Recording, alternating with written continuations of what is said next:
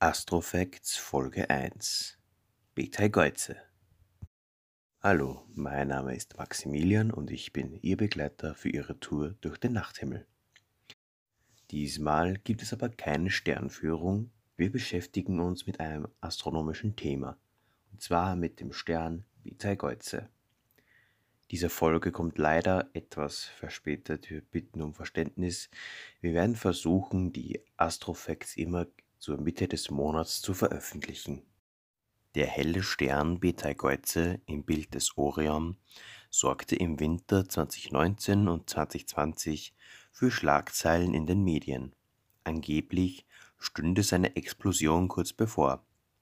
Und Betelgeuse würde so hell strahlen wie der Vollmond.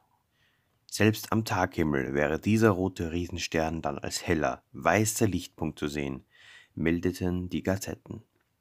Als Zeichen für eine bevorstehende Supernova-Detonation wettete man eine deutliche Abnahme der Helligkeit von Betelgeuse.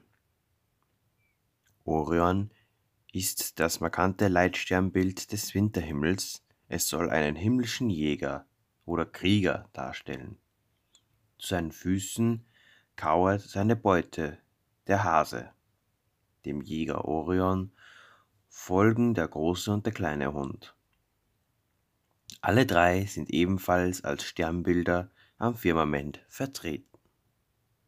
Zwei Sterne bilden die Schultern von Orion.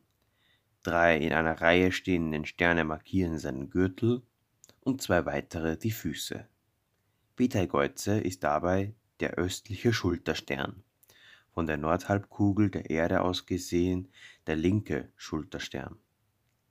Da Orion aber fast in allen Darstellungen mit dem Gesicht zur Erde blickt, ist es seine rechte Schulter, die von Peter Geuze angedeutet wird. In der Astronomie empfiehlt sich daher, auf links, rechts, oben und unten zu verzichten und stattdessen Himmelsrichtungen anzugeben.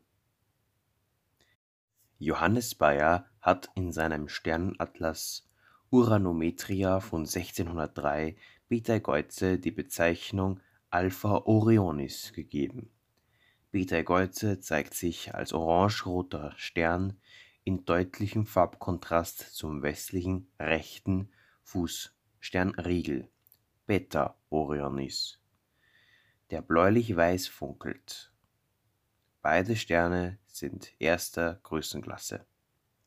Der Name Betelgeuse stammt aus dem Arabischen und bedeutet Schulter oder Achsel. Eigentlich heißt der Stern Betelgeuse. Die Bezeichnung Betelgeuse ist auf einen Schreibfehler in besagten Sternatlas zurückzuführen. Wegen seiner rötlichen Farbe wurde Betelgeuse auch Kriegsstern genannt.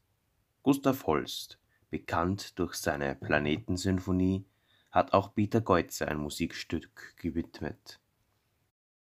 Betelgeuse ist ein typischer roter Überriesenstern. Seine Helligkeit ist nicht konstant. Schon im Jahre 1836 entdeckte John Herschel, dass die Helligkeit von Alpha Ori im Laufe der Jahre variiert. Stünde unsere Sonne in der gleichen Entfernung wie Betelgeuse, so wäre sie als lichtschwaches Sternpünktchen elfter Größe mit freien Augen überhaupt nicht sichtbar. Da Betelgeuse aber als heller Stern der ersten Größenklasse am Nachthimmel erscheint, so muss ihre wahre Leuchtkraft enorm sein. Tatsächlich leuchtet Alpha Ori im Maximum 30.000 Mal heller als unsere Sonne. Sie strahlt im sichtbaren Licht aber nur 13% ihrer gesamten Energieabgabe aus. Da ihre Oberflächentemperatur bei 3180 Grad Celsius liegt, so sendet sie die meiste Energie im Infraroten aus. Würde sie ihre gesamte Strahlung im sichtbaren Spektralbereich aussenden, so erschiene sie am irdischen Firmament etwa so hell wie Sirius. Damit zählt Betelgeuse zu den hellsten Sternen überhaupt. Die Masse von Betelgeuse entspricht etwa 20 Sonnenmassen. Daraus folgt eine außerordentlich geringe mittlere Dichte von nur 0,0000001 Sonnendichten, also nur ein Hundertmillionstel der mittleren Dichte unserer Sonne oder ein Fünfzigtausendstel der irdischen Luftdichte. Manche Astronomen sprechen daher von einem heißen roten Vakuum, das einen kleinen, mehr als 100 Millionen Grad heißen Sternenkern umschließt.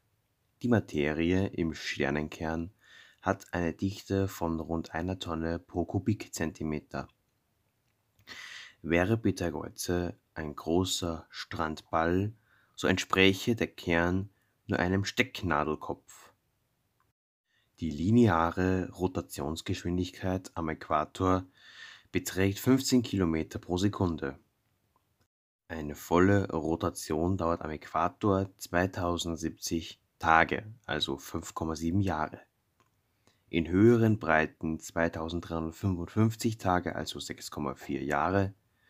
Ähnlich unserer Sonne rotiert Betelgeuse differenziell. Ein Stern mit 20-facher Sonnenmasse geht verschwenderisch mit seinem Energievorrat um. Seine Existenz ist nur von kurzer Dauer. Während unsere Sonne seit knapp 5 Milliarden Jahren leuchtet und noch ebenso lange strahlen wird, ist Betelgeuse ein junger Stern von gerade 10 Millionen Jahren.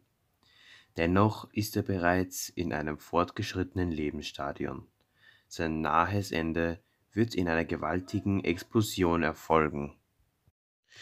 Eine Supernova-Detonation. Übrig bleibt dann ein superdichter Sternenkörper, bekannt als Neutronenstern. Bei einer Supernova-Detonation wird der Stern buchstäblich zerrissen. Hat der überbleibende Sternkern mehr als drei Sonnenmassen, so ist der Neutronenstern keine stabile Option. Er kollabiert vielmehr zu einem schwarzen Loch. Betelgeuse wird also demnächst explodieren. Aber was heißt jetzt demnächst? Kosmisch gesehen kann das 100.000 Jahre dauern. Aber vielleicht wärmt Betelgeuse auch schon in den nächsten 1000 Jahren auf. Fakt ist, das daran interessierte Publikum wird sich noch gedulden müssen. Aber alle an der Astronomie interessierten Zeitgenossen sind aufgerufen, Betelgeuse zu beobachten.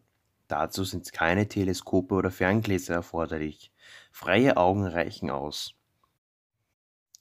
Vielleicht ist Betelgeuse aber bereits explodiert und die Botschaft von diesem Ereignis ist auf dem 640 Lichtjahre langen Weg zu uns dann mag schon in 100 Jahren Betelgeuse am irdischen Himmel als Supernova aufleuchten. Vielleicht aber auch schon morgen. Niemand weiß es.